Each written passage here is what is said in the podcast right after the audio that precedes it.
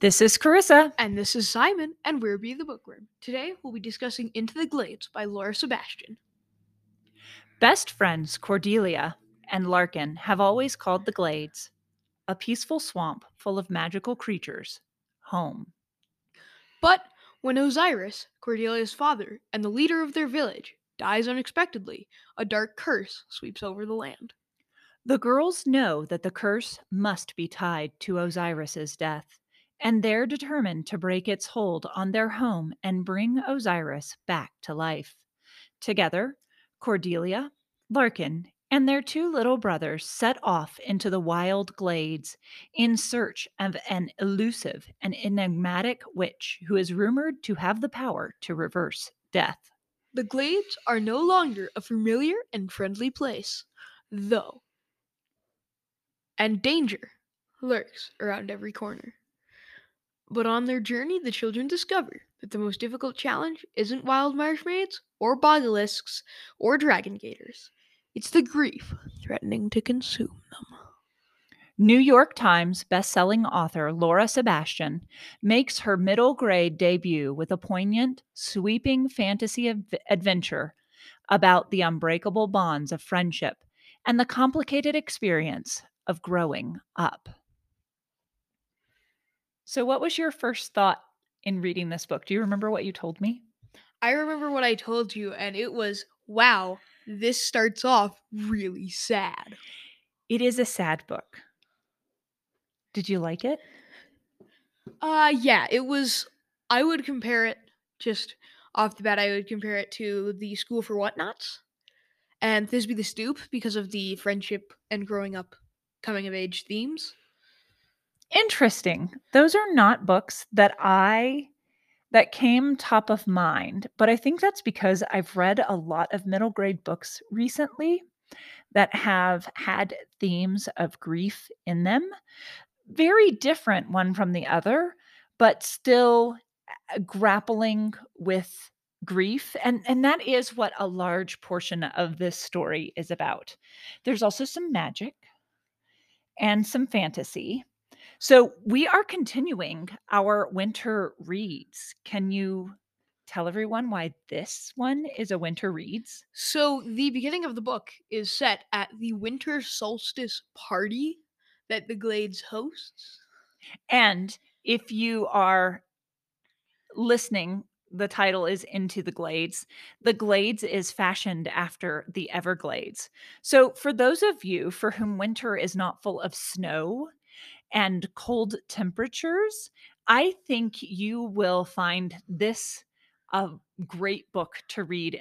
Everyone, I think, would enjoy it, but it gives a little bit of a different take on what winter looks like in other parts of the country because it is set in a warmer climate. Um, although they still do talk about it being chilly because it is December. Um, but it's not a roast things by the fire type of book. It's a uh, trek through a swamp for days. Yes, which is an adventure in and of itself, isn't it? Yes, and I see that you have not one, not two, but three book darts in this book. Yeah, so I think I might have had more, but I actually started this book. I started reading it um, with the physical hard copy book that we received from OwlCrate Jr um, in our box for November. Um, and then I actually switched over to the audiobook, which I really enjoyed this audiobook quite a bit. Um, I enjoyed the book overall. I had a high level of enjoyment for this book. I found myself, once I switched to the audiobook, looking for time to listen to it because I was so compelled by the story. So, Osiris, who is the one of the fathers in the book, the father of Cordelia and Dash. Cordelia. Cordelia, sorry. Who does die? O- Osiris dies in the jacket blurb, so no spoilers. Um, so such a wise character, and just such a compassionate and kind character. So in this quote that I marked, he's telling Zephyr who has magic um, has a very weird, kind of gross magic. where his boogers are magical when he sneezes, but at the end of the book, things start to go differently for that. But no spoilers. So, yes, they find out he has magic because he sneezes on a birthday cake and melts it. Um, so Osiris is telling him, You're a good kid, Zeph, he said. You're kind and considerate and brave, and I know things have been hard, but your power doesn't dis- define you. You're still you, and that's what counts. Now, So- because he has magic, for a little bit of context, he's a bit shunned. That's why it's uh, harder for him to fit in, and ha- he has a bit of a harder life. yes, That's and- just a little bit of context. And and here's another one that I really really love because it comes back as a theme throughout the entirety of the remainder of the story. Osiris let out a long sigh. Magic is everywhere, he said after a moment. It's in the stars, yes. And it's in Zephyr's boogers. That caused Dash and Zephyr to burst out into laughter. But it's in you and me as well. It's in the swamp, in the water and the trees, and all the creatures who call it home. Magic is in the air. It's in all of us. So that's a theme of of the book. So while this book is largely about grief and what it does to us and um, How how, it it, can- ripples through our environment too. and how it can blind us, which Yes. is main theme of the book.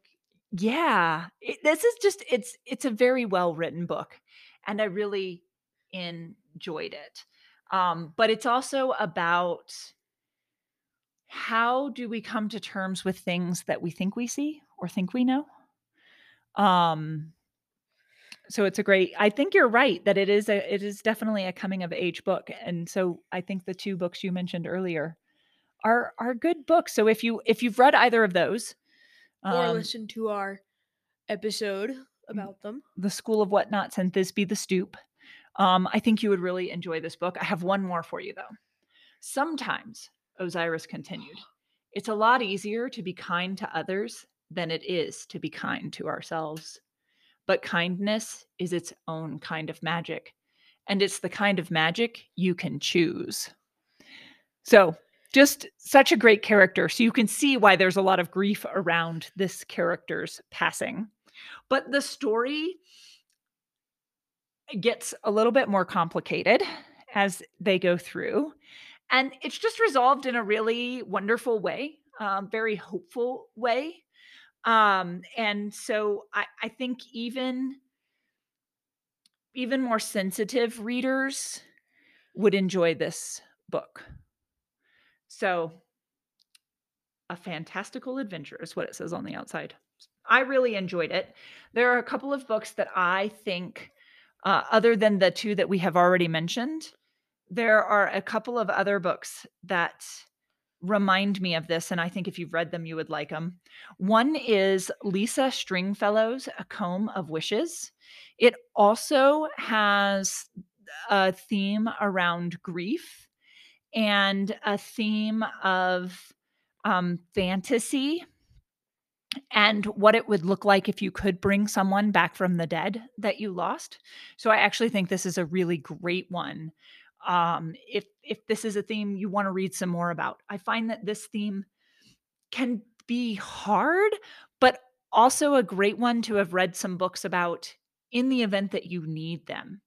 Um, another one that I grabbed was Heather Kassner's The Plentiful Darkness. This is a different book, different different side of grief um, that is also incredibly poignant and a really a, a much different read than a comb of wishes or into the glades but nonetheless no less compelling. And then i'm currently reading this one the wolf's curse by jessica vitalis which is another one about grief.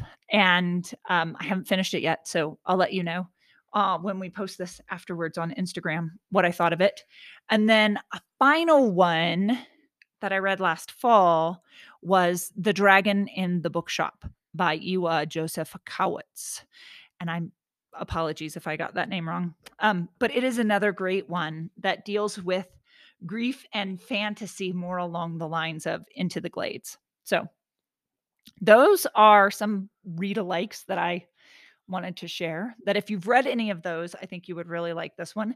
If you haven't read any of those and you enjoy Into the Glades, I think those are some other books to grab. Mm. And while they are sad, there's a lot of other elements that go into the story.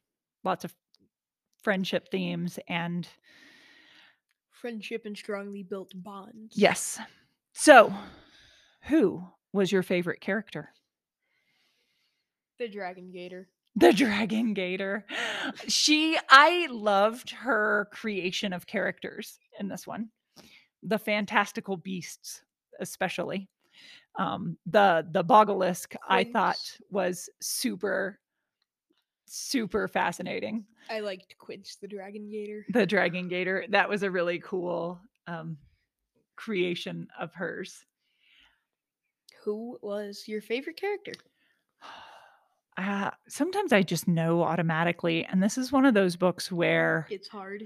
it is hard. So I really loved Osiris, but of course, he's not in the book very long. It's just that he imparts a lot of wisdom early on, and he's a fantastic storyteller. You'll find that out about him as well. And so I think that makes him a very ende- endearing character.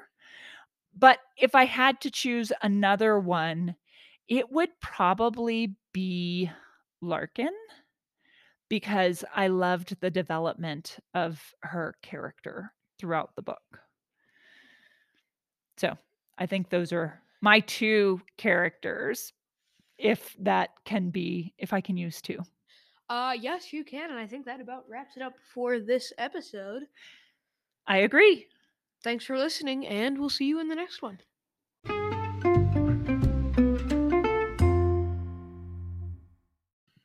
This is Carissa. And this is Simon, and we're Be the Bookworm. We hope you're enjoying our winter reads recommendations. We are, have enjoyed putting together the episodes and rereading or reading these books. Make sure to follow us on your preferred podcast player so you never miss an episode. And come over to our Instagram. We've got a few things cooking up this year that we hope that you will enjoy to further expand our book recommendations. Thanks so much for listening from Be the Bookworm.